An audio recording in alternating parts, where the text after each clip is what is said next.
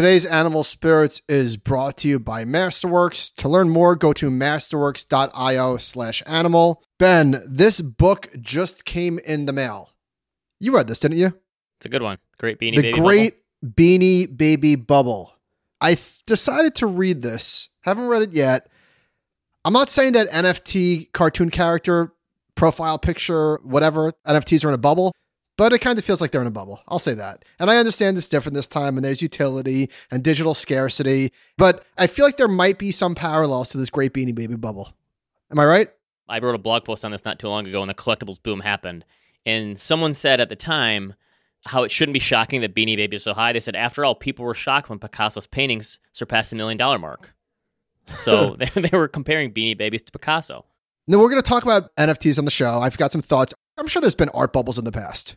Probably. But maybe not because the transmission mechanism to invest in art as quickly as Beanie Babies with eBay and NFTs with OpenSea did not exist. But think about the fact that how many painters actually made it after 500 years of worth of art versus how many people can create an NFT today. Well, as an art investor via Masterworks, I'm hoping for a bubble. There, I said it. I'm hoping that we get an art bubble. I would love for our paintings to appreciate by triple digits.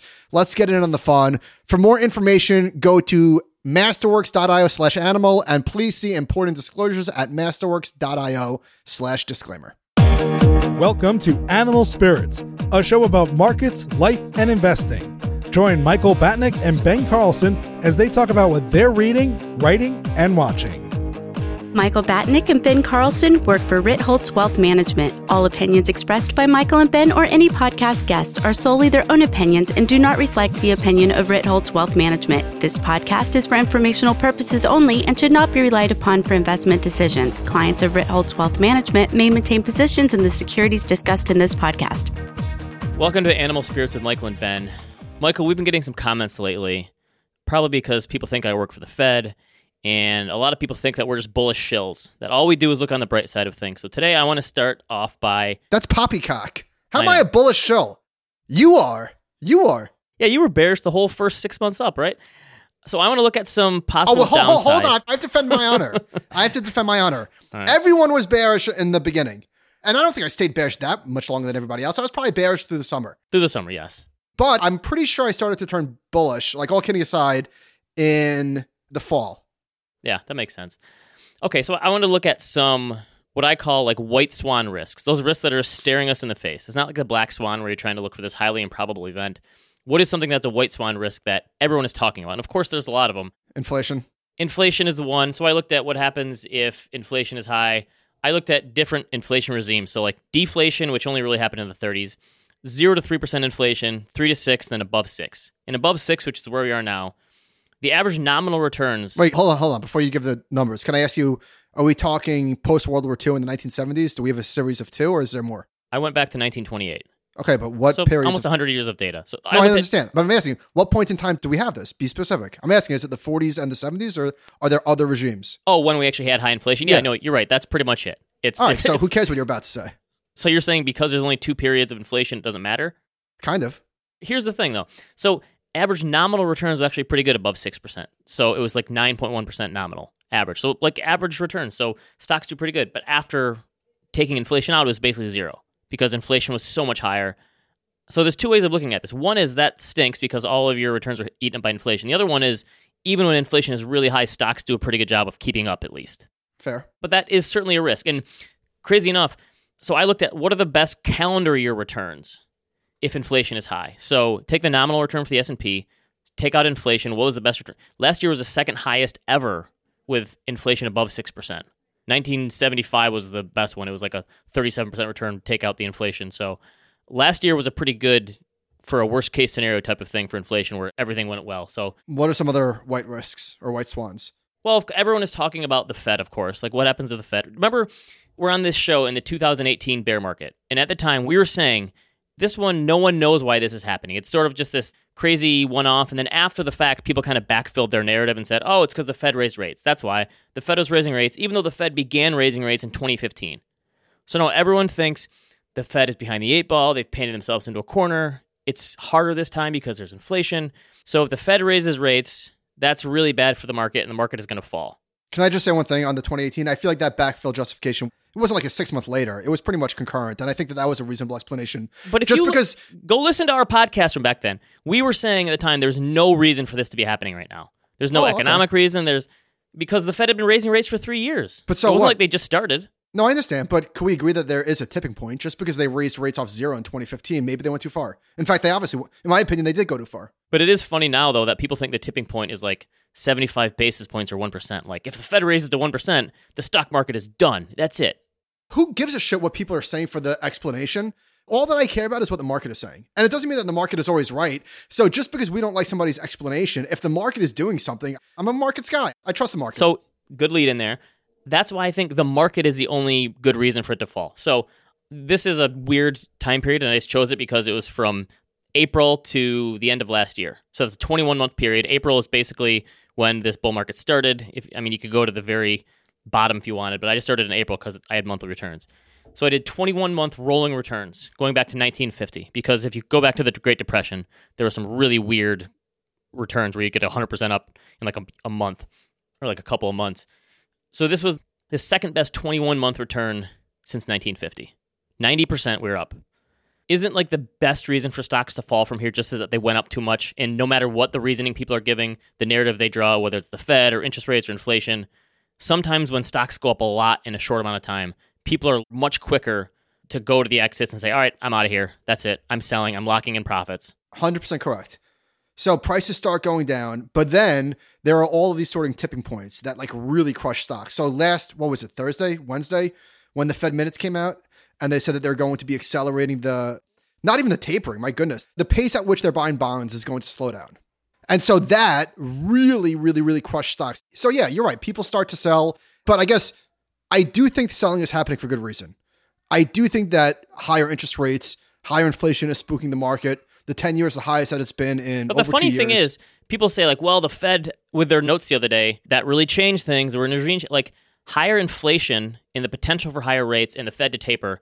Haven't we known about this for months and months now? Isn't the market supposed to be smarter than that? Where it's not like all of a sudden the market one day like a light bulb goes off and goes, "Oh yeah, I remember this stuff that everyone knows about. Now I'm going to care about it." I think what if it's just people copying other people? I think that explains everything. I've been thinking a lot about mimetic behavior because Jim O'Shaughnessy put this on my radar. What's mimetic behavior? Explain it to me. Copying people. Okay. Winnie the Pooh meme, copying people, mimetic behavior. Okay. My two year old, whatever the four year old is doing, my two year old says, Me too, me too. And me too, me too. We're going to talk later in the show about NFTs. I was buying some NFTs over the weekend. Why? Because other people were doing it. That's what we do. We copy people. We copy people on the way up. Yes, we're status seeking. Yeah, it's true. It's pattern behavior. We copy people on the way down. That explains everything. By the and way- so maybe sorry, you talked about the market getting killed for good reason. Here's the market getting killed, which don't do S&P it. Don't no, do it. No, this is not about the S and P. This is not No. about the S and P. Don't By be one of those guys. I tweeted something today about the big stocks finally falling, and I get that in a minute. But someone said, "Are we sure the S and P is calculated correctly?" Like they they were they didn't think it was possible. Don't do the S and P stats. It's not relevant. No. I got the S and P and the Nasdaq and your data's not welcome here. okay. First of all, small cap Russell 2000 is down 12.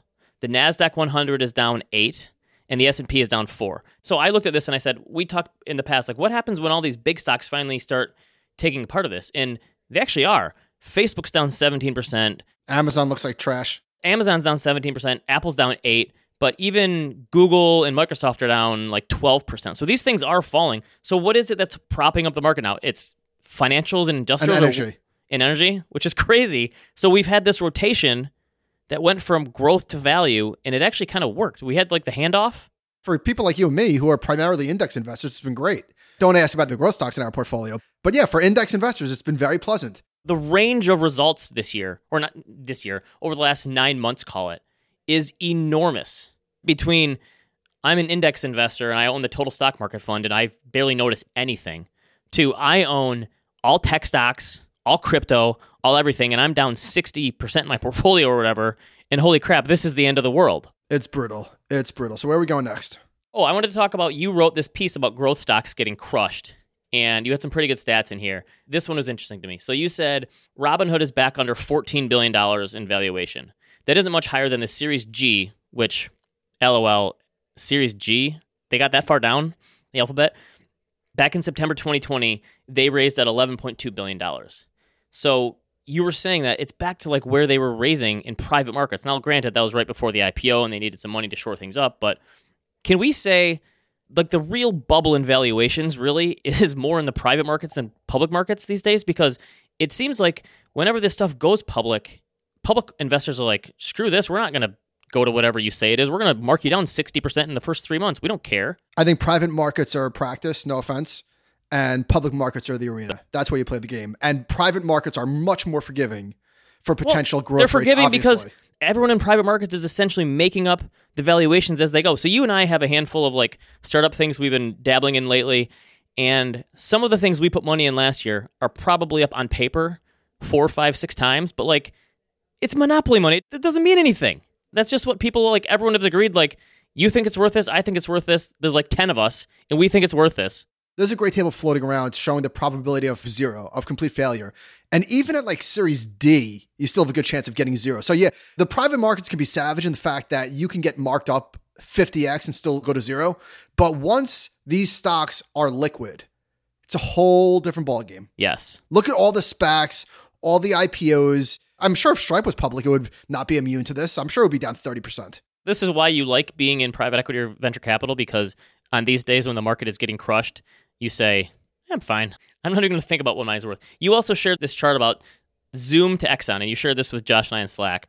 And wasn't it for like a day Zoom was worth more than Exxon? It was a minute, yeah. Honestly, though, this looks like, oh, that was the peak of the bubble or whatever in February or whenever it happened. This kind of made sense at the moment. Honestly, Zoom is a huge brand. I know that there's other you can do in Google Hangouts, or but I don't know, eight out of every 10 video conference calls I use are with Zoom. And this is probably when oil went negative around then. Yeah. But I'm saying like Zoom as a brand went on to do fine and it's like an integral part of my work day every single day now, but it still didn't matter as far as the stock price goes or as far as their results. Zoom is down 70% from its highs. Oof. Sentiment Trader had a killer chart showing the number of stocks in the NASDAQ that are cut in half. And considering that the market cap weighted NASDAQ is only down, what did you say, 6%? The fact that we have so many stocks that are already cut in half, about it looks like 40%. Yeah, he said four in every 10 are down 50% or more from their all time highs or 52 week highs. I'm not one for market predictions. I guess the question that I would ask is, or I should say, I'm not one for like serious market predictions. I threw out a list of 10 predictions. They're fun. I'm not actually trading on them. I don't actually believe them. The question that I would ask is, is buy the dip broken? Which is a question that we've been asking probably every time stocks fall for the last decade. And I'm just going to say that you got to give it the benefit of the doubt. This is well earned innocent until proven guilty. And I would not be shocked if this is an overreaction. We get CPI data later this week and stocks ended the week positive, that we front ran the selling. I know everyone wants to think this is going to touch off the this is the peak in 99 early 2000 Everyone's whatever. so thirsty for that. Yes, everyone really wants that. And even if they wanted a smaller version of 2018 where we had a 20% correction and I think small caps are down 40% then. ARK's about down 50%, by the way. It's down down 48. 50%. 48. Wow.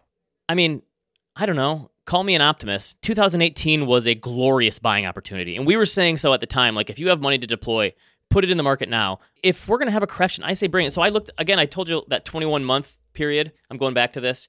In 1950, this is like one of the greatest booms ever. 1950s is the best decade ever for the US stock market. It was up 19.5% per year. But they had this 21 month period where it was up 100%. And then over the next two years, there was three corrections. So like an 11% correction, a 15% correction, then a 21% correction. It was the only 20% correction of the entire decade. And it still ended up being the best decade ever for US stocks. If we're going to have a correction, let, just bring it. Like give us a double digit correction. Let's just have a whoosh lower and do it. You know, I'm ready. I mean, I'm ready to rip the bandit. Like if this is it, let's just do it. I'm buying stocks in five days. I'm buying stocks 15 days after that, and 15 days after that, and 15 days after that. Please give me some lower prices. Yes. And any individual stock I jump in and buy it will definitely go lower than where I buy it. That's how these things work. So I guess that's where you got to be careful. It's like I wrote a post about rules for buying growth stocks. Will Peloton, I'm making this up, Robinhood, Zoom, Shopify, Square, will these names be higher in three years? Maybe, maybe not. I'm sure there are some fat pitches in here. There's no doubt about it. But you have to buy with the understanding that it could take a while and you could still lose 40% from here. I'm not forecasting it. My only point is you have to be careful. You have to be careful. Just wait till they stop crashing. If your theory here, and I've thrown this out a few times, like what's a better buying opportunity like Robinhood or Peloton. It makes sense that like all these huge corporations have a ton of cash and they probably should put some of it to work, but don't you think it's almost impossible to do an acquisition when prices are already down 60 or 70%? Like the CEOs unless they think they're like going to lose their job, how could they ever talk their board into selling at such a depressed level? That's the weird thing. I remember the private equity in like 2008. You thought like, "Oh, this is the time to deploy capital. All these businesses are blowing up everywhere." And no one wanted to do a deal in private equity because things were I mean, obviously a lot of that had to do the, the credit markets and stuff too, but sometimes when prices are at depressed levels, you'd think that's the time to like strike while the iron is hot and buy something low, but a lot of times it doesn't happen because of ego or someone just doesn't want to get out of that level. Remember when DraftKings was on fire? How bad is that? Down 65%. By the way, you can gamble in New York now, is that right? Let me tell you this. Just in time for the NFL playoffs. That's when I got it last year. So I saw that there was a $1,000 bonus Oh, dude, all of them. I did every single one I could find. MGM, FanDuel. for FanDuel. So I bet a $1,000. I did a parlay. I took, did you watch the game last night? The Chargers. Did you take the Chargers? I took the over, which was 50, and the money line Chargers. Oh, man. It hurt quite a bit. It was, I bet a thousand to win 2,000, I think, in a little. Did it give you the risk free bet? Is that the thing? Yeah, up to a thousand dollars. I've never bet a thousand dollars on a game before, but I figured, hey, it's Here's where they get you, though. well. So now I'm going to lose the other thousand. No, but it's site credit. So you can't just take your thousand back out. This is how they get people. Then you have to re-bet that other thousand again. That's how they get you. They just Oh, keep no, getting no, you I- to bet and bet more. I'm already earmarked. The thousand dollars is gone. Believe me, I Right, know I'm a yes, sucker. I know it's gone. Oh, I saw somebody sent me a ticket slip. This one, I can't imagine the pain that was inflicted on this one. Somebody did a bet for a draw for last night's game, three fifty to win ten thousand. oh, if it would have been a tie? Did you see what happened at the end? Yeah, yeah, I did. That was brutal. 350 to win 10,000. All right. Anyway, this is a great tweet by Howard Lindzon. Just really perfect. Coinbase, Square, Robinhood, SoFi, Marqeta, all at new lows. Goldman, Schwab, MasterCard, Amex at highs. Thank God we spent the last 20 years disrupting fintech. Investing is easy. Wow. Perfect, right? That's pretty good. It's really chef's kiss. All right. Jim Bianco had a tweet thread that I thought was really good and thoughtful about the Fed being trapped. This is towards the end of the thread. He said 40% of the public rents and has less than $1,000 in savings. So this cohort feels the brunt of inflation. The Fed is in a tough spot. Respond to inflation and hike and risk the economy stock market. Do not respond to inflation and risk the ire of the majority party in DC. The Fed can no longer print money whenever the economy markets falter. Now they must decide to prop up stocks or tame inflation. Successfully doing both seems unlikely. And then he says the consensus stock market started to figure this out about three hours ago, and they fear they are going to lose. This was on the day that the market really fell apart. So back in 2014, Josh and I are at a conference in Arizona. Mohamed El-Erian is up on stage, and this guy is just has the crowd in the palm of his hand, and he's giving this speech about how the Fed has reached a T in the road. That was he kept doing a T like this, saying there's nothing more they can do. They reached a T in the road. Either the fundamentals has to carry the day, or the Fed's going to back out, and the market is screwed. And I feel like a lot of people have these binaries about the Fed. And maybe Jim is right, and maybe the Fed is stuck, and this is probably their most precarious situation they've had. But to my point, is raising rates to 1% really going to crash the stock market? I mean, it could does? it? It could. Again, if people use it as an excuse, but really 1% rates, if the stock market or the economy can't hang on with 1% rates, now when? I agree with you. I think that's his point. But my Is point that is the Fed is in a tough spot. the Fed has always been behind the eight ball since 2009. People have been saying that since then. I'm going to give them the benefit of the doubt until they prove like, oh, Shocker. oh, they've lost control. When has it paid to bet against the Fed over the last 13 years? When? When has that been a good thing to do? 2000 Never. 2007, when Bernanke said subprime is contained. Sure. I'm saying the whole Fed is out of ammo. Like, what if, let's say we have higher inflation for the Okay, first six fine. months of the year? I think this is a straw man because I think that what you're saying is the Fed has never gotten it wrong, even though it's clearly not true. So they deserve the benefit of the doubt. Who's been more wrong, the Fed or Fed haters? Fed Well, haters, 99 fact. out of 100. But we can say that, and we can also acknowledge that this time there really is a greater degree of risk than there has been in the past. Can we say those two things are true? yes, like will the market give them enough slack to allow because obviously the pandemic going on has only made the supply chain inflation stuff be more prolonged. I don't think that's that controversial to say that this stuff has been prolonged. And so like we're probably going to have higher inflation for the next I don't know, first 6 months of the year at least. And like will the market allow the Fed to see if that comes in in the latter half of the year. Is it really a second half story? Is what I'm saying. So Allison Schrager wrote this morning These are crazy times. The unemployment rate is 3.9%, inflation is at 6%, and real interest rates are well below zero. All while the Fed is still doing QE.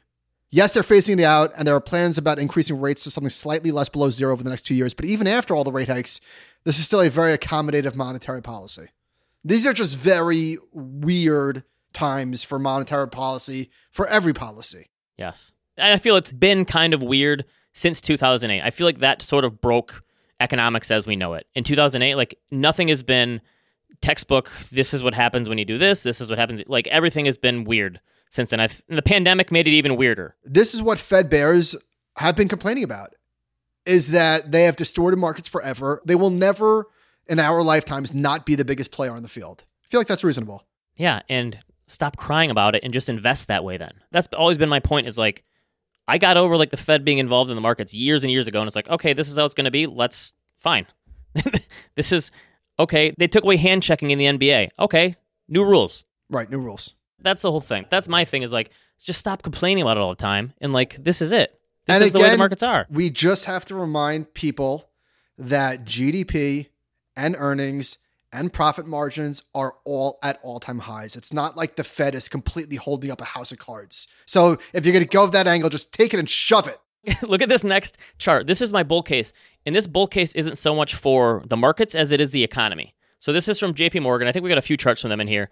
They updated their guide to the markets. They must have bought someone in to change the charts a little bit. It looks nice. It's tremendous. It's I gotta tremendous. say, it's one of the better.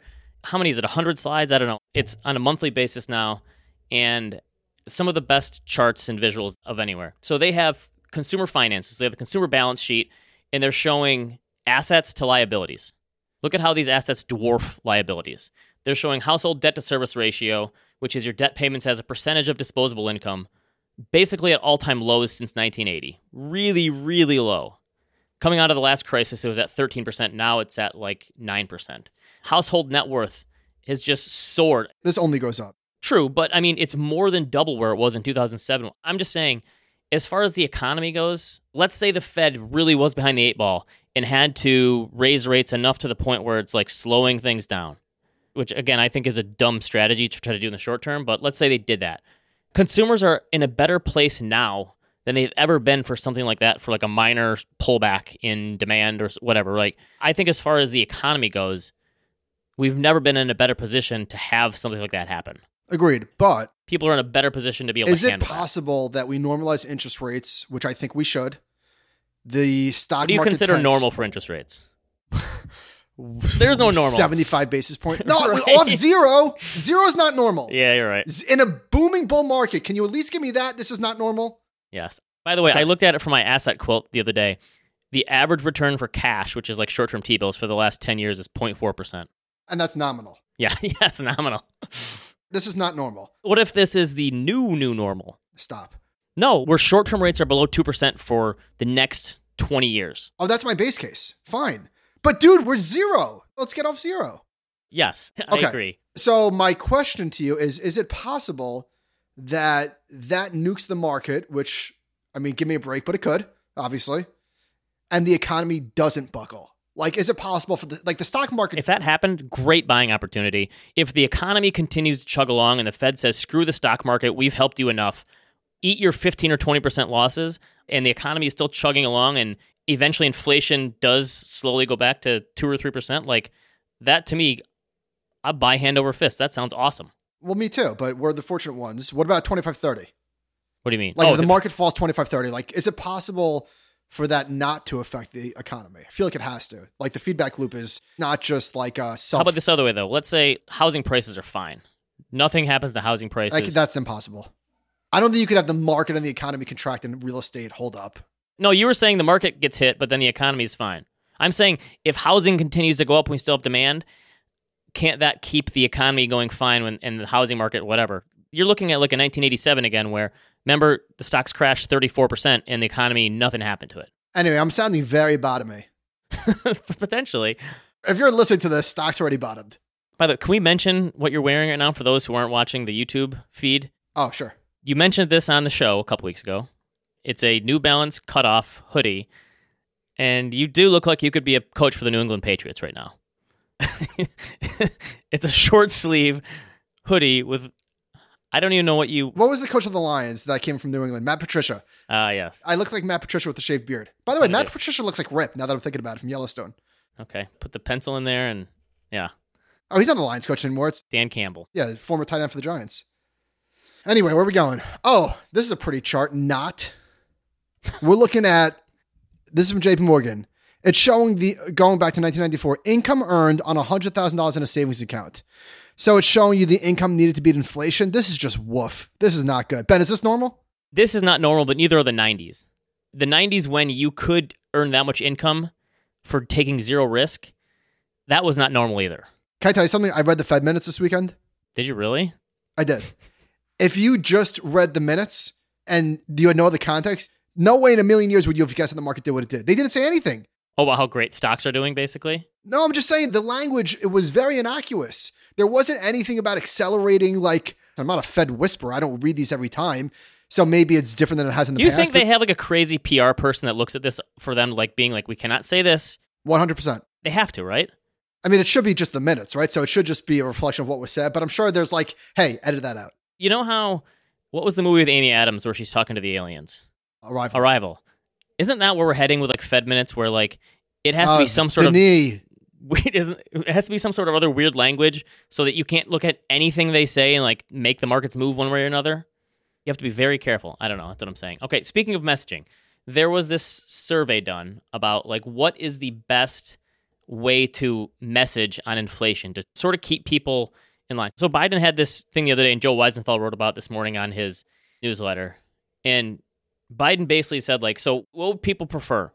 That we try to build more cars and up our manufacturing capacity, or we raise rates and slow down demand so it hurts people's bottom line. Like, which would you prefer? And obviously, he's saying I would rather do the first one. If let's keep demand strong and try to increase supply to bring it up. They looked at like the best and worst messaging for inflation. He says the best one that scored the best, I don't know how they scored these, that Biden should say that we need to bring back manufacturing jobs in the United States to drive down prices. Our supply chains needs to be housed at home rather than outsourced abroad. It's kind of crazy that, I mean, obviously that bring jobs back here, that makes sense to people, but the people think that would actually make costs lower than outsourcing and getting lower costs. How? Well, I'm saying that's how far gone we are with the supply chain stuff that it's so messed up that having it be Oh, more globalized. In the past, you outsourced to anyway.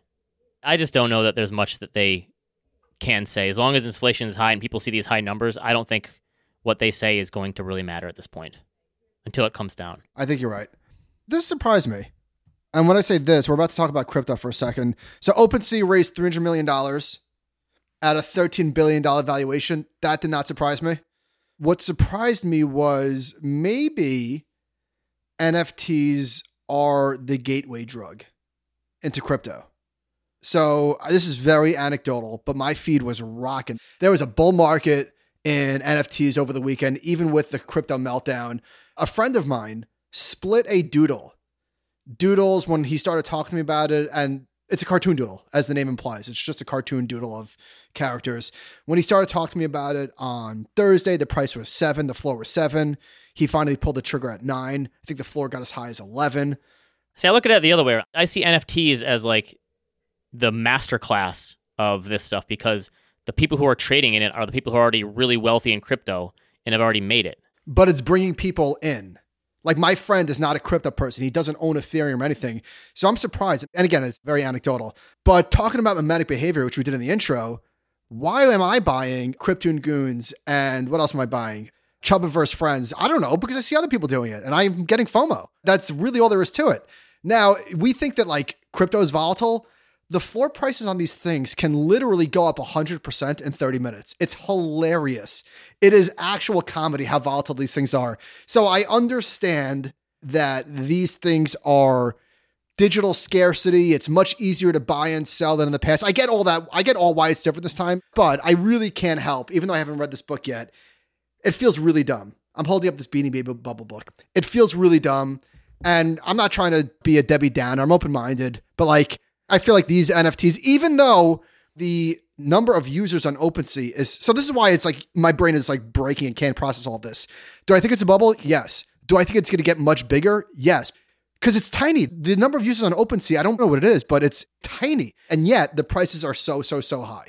So Bloomberg had one on this, and they talked about how all these celebrity NFTs, or a lot of them, from John Cena did an NFT and Paris Hilton, and Did those all go to zero? some rappers. They said a lot of them, like Grimes did one, and it's down like eighty five percent. Like all these NFTs that they were just cash grabs by celebrities are all getting wrecked. Like, and the people who buy them, there's little liquidity. If there is, they're getting just absolutely destroyed. And the whole thing is like beyond if you think it's the next Picasso or whatever, and some art, whatever, however you want to have it. Like there has to be something attached to the NFT and some sort of utility for it for it to make sense. Like that has to be the next stage. It can't just be Beyond just community. Yeah, there has to be some sort. And of, I'm using air quotes like Discord. I feel like the Bored Apes is its own thing, but even that, it's pretty. Sm- I don't know if it's small or not. You know what the market cap of Bored Apes are? Three billion. that's Does that lot. seem outrageously high or low, considering that's like the biggest one? for a bunch of pictures of apes, yes, that seems outrageously high to me. But it'd probably go outrageously higher. This is the part over the weekend that really surprised the hell out of me. So again, we are in a crypto meltdown. Bitcoin is how far off the highs? So we were at high of. uh, It was under forty thousand today, so Okay, so Bitcoin was over 40% off the highs. I'm sure same goes for Ethereum. Some of the altcoins are getting wrecked harder. And yet, for whatever reason, over the weekend, NFTs are exploding. So trading on OpenSea in January has already exceeded 1.36 billion in just 10 days. wait. So you obviously follow this stuff more than I do because I'm not a degenerate gambler, like I am. only in sports. So you have a floor of ETH. So ETH falls twenty five percent over the weekend or something. Do those prices in NFTs change too Well, they're priced in to ETH. account for it? Not necessarily. That's the thing that's shocking is that I guess you would think that people dump their NFTs to get liquidity for ETH. I don't know. Maybe I'm stretching, but there was a boom, an absolute boom. Prices were going vertical in a lot of these projects and NFTs over the weekend while ETH was crashing. That's what I'm. If you have your floor price and it's five ETH, ETH drops twenty five percent in price. Shouldn't that then go up to eight instead of five? Oh, it doesn't work like that. Okay. That's what I'm saying. Is there like a yo-yo effect of these things tracking each other, or does it not work at all like that? No, not at all. Okay. But what I'm saying is like this utility stage for the next stage for it to actually mean something. If you're a celebrity or you're an influencer or whatever, you have to actually do something for the value of this NFT to say, hey, I'm going to give a Zoom call to all my followers and they're going to be able to ask me questions, or I'm going to send out my newsletter Kevin just to these Rose did. people. Yes, like you have to actually, for these to make sense, for the people who are just doing the straight money grab, for their fans to not revolt on them and say, screw Oh, you, So there's different categories of NFTs, like the profile pictures, like the doodles. That's completely different than Yeah, I'm saying for celebrities doing cash grab. Yeah, they got to deliver. You got to do something. But I'm saying for the ones that aren't thinking they're the next Picasso or Beeple or whatever, like they need to actually have some utility to them so it makes it like the membership actually means something. So we've had a lot of people that are like, where do I begin with crypto? Where do I begin? If you're still interested after a 40% correction, I think if you're interested then, you should be interested now. Somebody put together like a 20 30 page. No, now is the time you dance on crypto's grave. You get excited when it goes back up 100%. Well, I've been buying That's on how the it way down. So, I'm kidding. all right. Anyway, this person put together a report. We'll link to in the show notes. He said global banking revenues today, and this is a gentleman, Tom Dunleavy. He said global banking revenues today are in the neighborhood of three trillion. Against that, Ethereum mining revenues were roughly 20 billion in 2021, representing only less than 1% of the global banking pie. Given the way DeFi cuts out the cost of many different middlemen and operates at a faster speed than legacy transactions, it's hard not to see that growing without the impediment of regulators. So for people who say it's a Ponzi scheme, it makes no sense, consider this.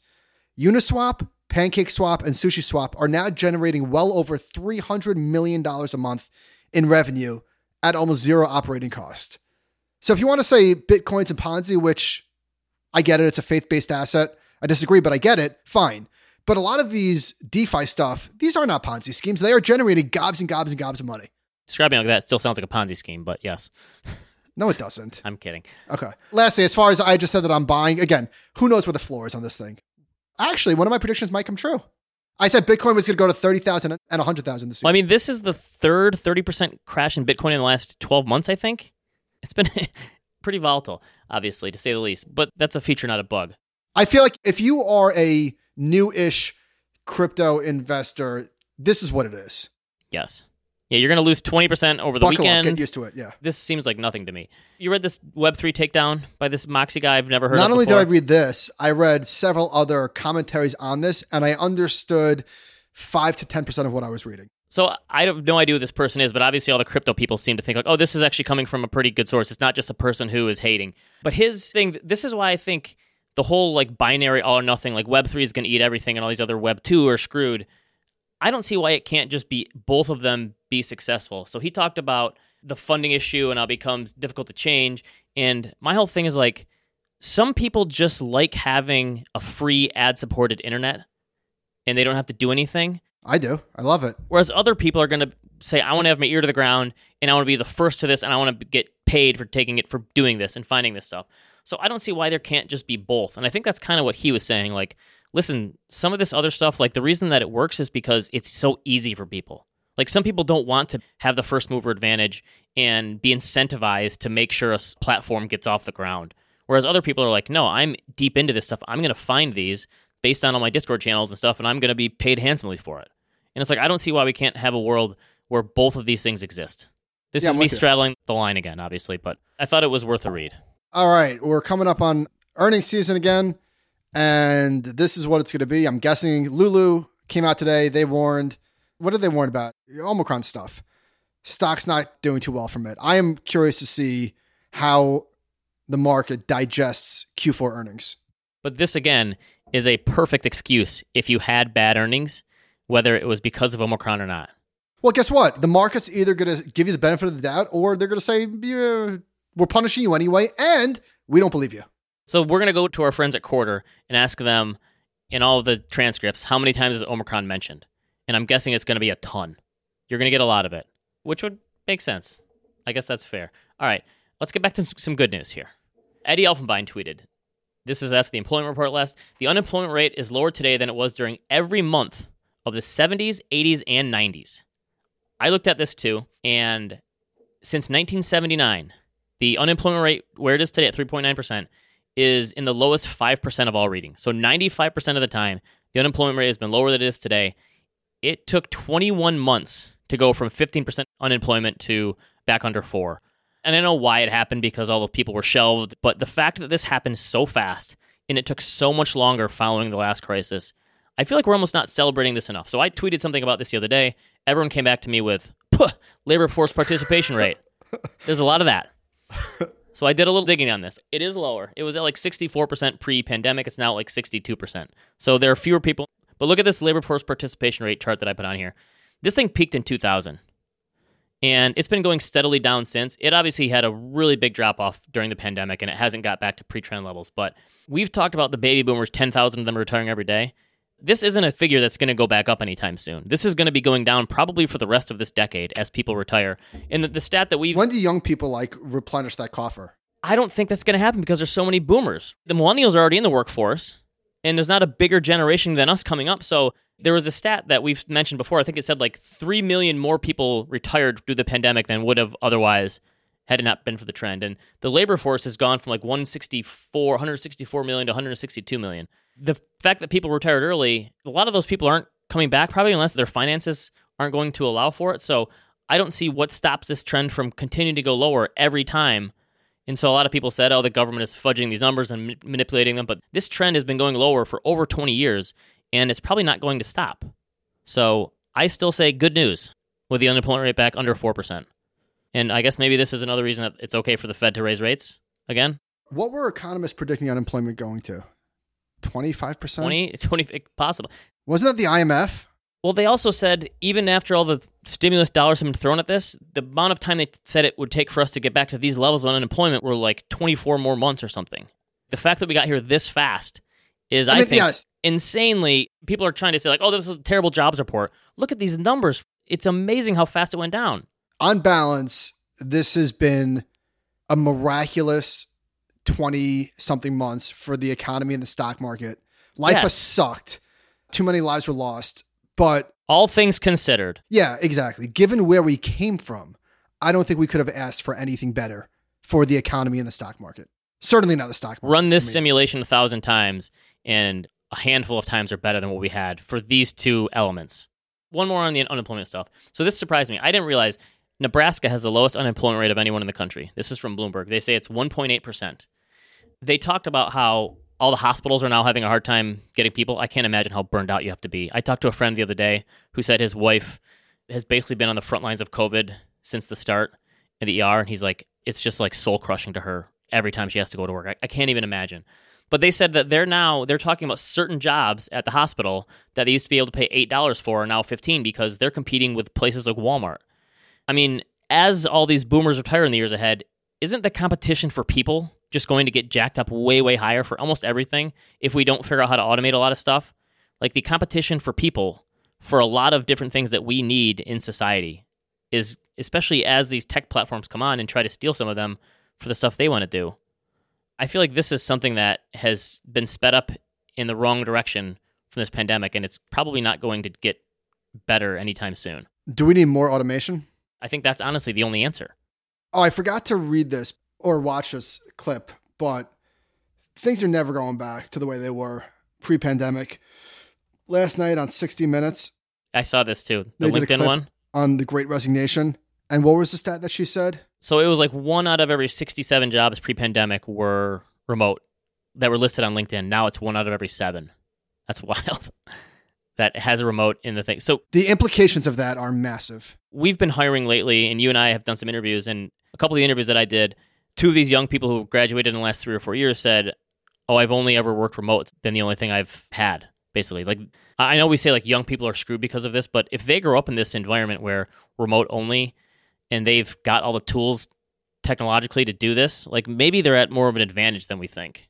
Like obviously politically, it won't be as easy to move up and stuff, but if this is the only world that they grow up in, you're starting in the working world now, I think it just changes so many things, not about the working world in general, but about people's lives and the stuff that they can do that makes their lives better. Think about just you in New York that you used to how 10 hours a week of commuting basically that you've gotten back from your life that you never knew like, "Oh, wait a minute, we actually can do this without me doing this." Yeah, it's been great. Like the work life stuff has just totally changed. Yes. And I don't see how young people, if they get a taste of that, are going to want to go back. All right, quickly from Zillow, they talked about the hottest housing markets in 2022. Look at this map. Basically, every single one of them in the southeast, save for Phoenix, which I guess is Phoenix just always the hottest housing market between them and Las Vegas. But they said the hottest one is Tampa and then Jacksonville, and then there's some North Carolina ones, Nashville. We've talked to Ben Miller of Fundrise about this. Have people just finally realized, oh, wait, I don't have to just pay for a ton of real estate dollars in California to get good weather. I can actually just go to the southeast and get good weather, and it's much cheaper to be there too. Is that what people have finally figured out? The southeast is like this. So those housing prices in there, if you're in one of those places or going to be buying there, good luck finding it lower there in the next 10 or 15 years, right? Yeah. Yeah. By the way, it's like five degrees out in Michigan today. And these are the times when it really, really sucks to be in the Midwest and stuff. But I do think there's something to having the seasons. So this weekend, I'm a big seasonal guy. I love like it. especially for my kids, I love being miserable in the winter. It gives you something to look forward to. I think there's a couple good things about having, especially winter. Christmas is way better when it's snow, like in the Midwest or in the Northeast or whatever, when it's snowing. And then we went sledding this weekend with my kids, which is one of my all-time favorite activities. My wife says that I'm basically like the fourth kid in the family because I probably enjoy it just as much as them. But we went out at like 9:30 in the morning. We were the first ones there. The sun was out. We got like 12 inches of snow in the last week. We went sledding and had an amazing time. This is when I actually like, okay, I can actually appreciate the season for like one day out of the year. And then I want to be in the 80 degree weather. One more here. Len Kiefer from Freddie Mac said there were over 8 million home refinances in 2020, 6 million in 2021. Each refinance saved the borrower an average of about $2,800 a year in lower payments. That's 40 billion in cash flow freed up for U.S. homeowners in the past two years. That's crazy. This is a serious question. How is something like this ever computed in the inflation rates? Because these are fixed payments that these people now have lower over time. Don't these offset $2,800 a year in lower payments? Doesn't that almost take away some of the inflation people have gotten in other areas of their life? How could it not? And then if you're a first time home buyer and you're not getting that, it's obviously it balances out. I don't know. I would like to hear from somebody who knows about that. Yes. All right, one more real estate thing. We've talked about Zillow a lot and their iBuying and getting out, and it wrecked them, and their stock price is still down like 72% from the highs. Opendoor was seen as okay. Did you ever sell Zillow? No, I still hold it, actually. I'm a glutton for punishment. You and Josh talk about, like, oh, I got stopped out, or I don't do stops. I, I don't do I'm a genius or I'm an idiot. Probably an idiot in this one, especially.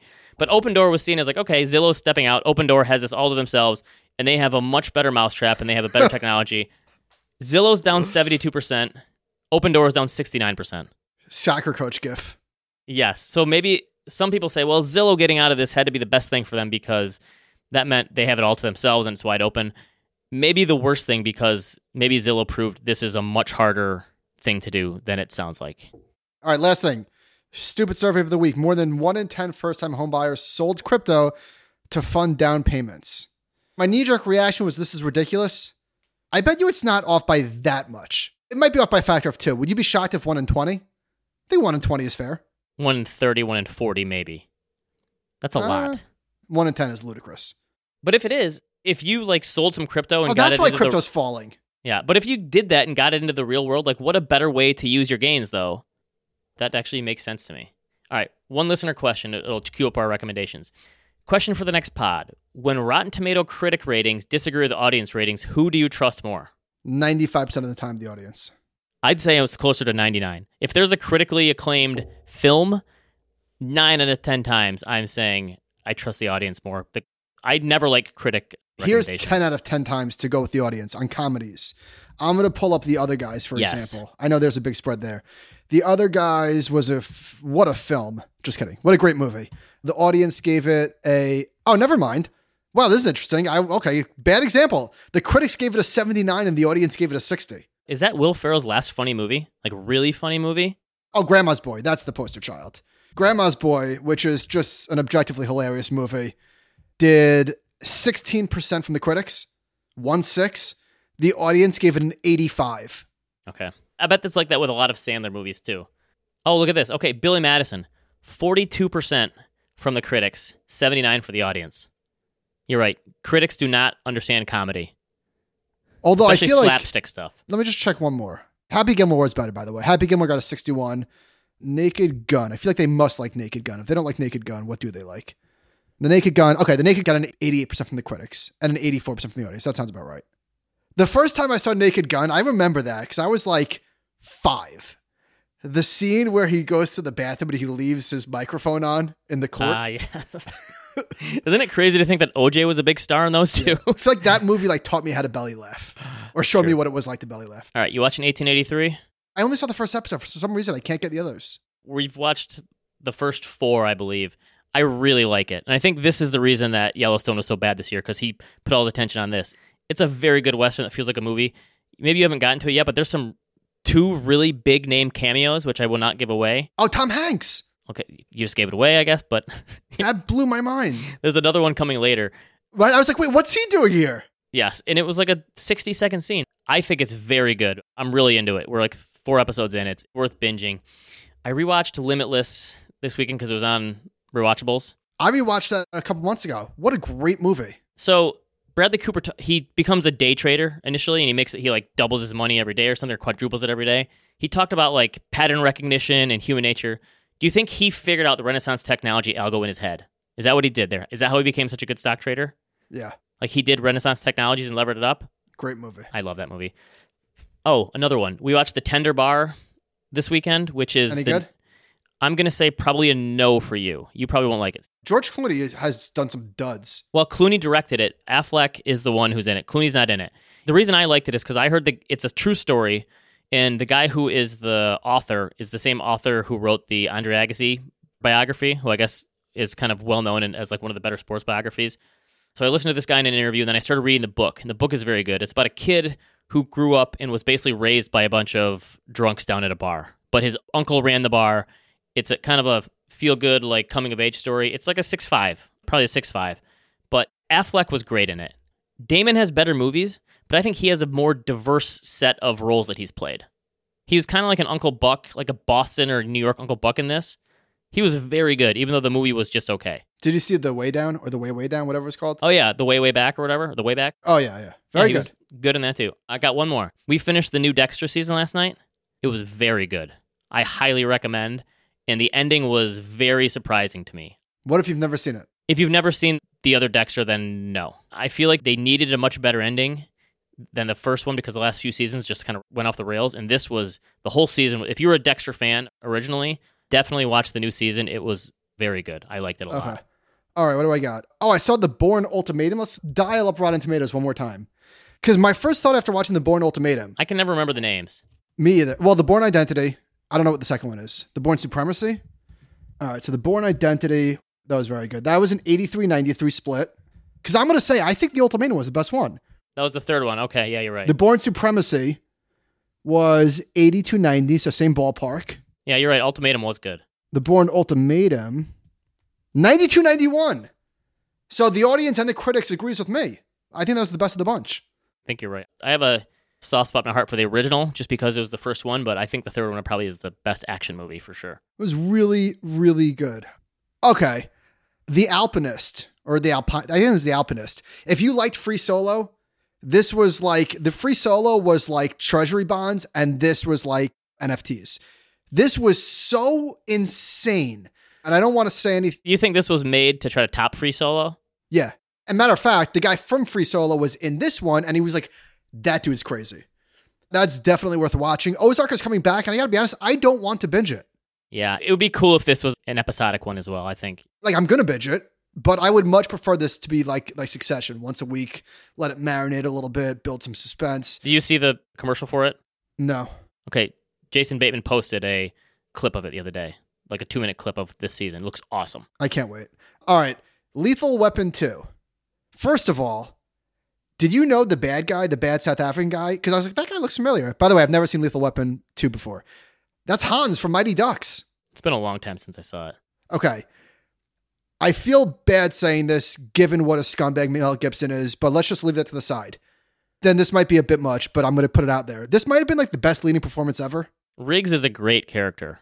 If he did not turn out to be the person he turned out to be, this franchise would be celebrated in like the upper, upper, upper echelon of great action comedies. Isn't it funny how you have to give the disclaimer with him now too? Well, you have to because he's such a despicable piece of shit. Yeah. yeah. But oh my god, charismatic, smart. I don't know. I said smart, funny. Just I guess I don't know the perfect like action movie. It's one of the, one of the better action movies I've ever seen. And he doesn't seem like he's unobtainable. He seems like kind of a regular guy still. And then it also begs the question because him and Danny Glover, I mean, what a duo. Why didn't Danny Glover's career really pan out? Like, why wasn't he bigger? Must have been Predator 2. Did that kill him? I don't know. That just wasn't very good after the first. one. Anyway, the Lethal Weapon, if you could hold Mel Gibson's antics and character to the side, Lethal Weapon and Lethal Weapon 2 are both on HBO Max. They are fine, fine movies. yeah. Well, Joe Pesci too is awesome in those movies. How did I forgot to mention? Joe Pesci sh- stole the show. And so, yeah, pairing that with the rewatchables is just a great time, especially when you're stuck at home for COVID, which I was. Okay, it's not as special when you got it. When I had it, I had it all to myself. Yeah, you were ahead of the curve. I was like the Fed. I'm behind the curve. Everyone's got it now. All right, Sorry if we were overly bearish on this episode, but listen, we're balancing things out. What are we going to call this one? Michael and Ben are bearish? oh, you're bearish too? No, I'm. I was trying to see the other side of these things. I'm actually turning bullish, believe it or not. All right. Animal Spirits Pod at gmail.com. Thank you for listening. We will see you next time.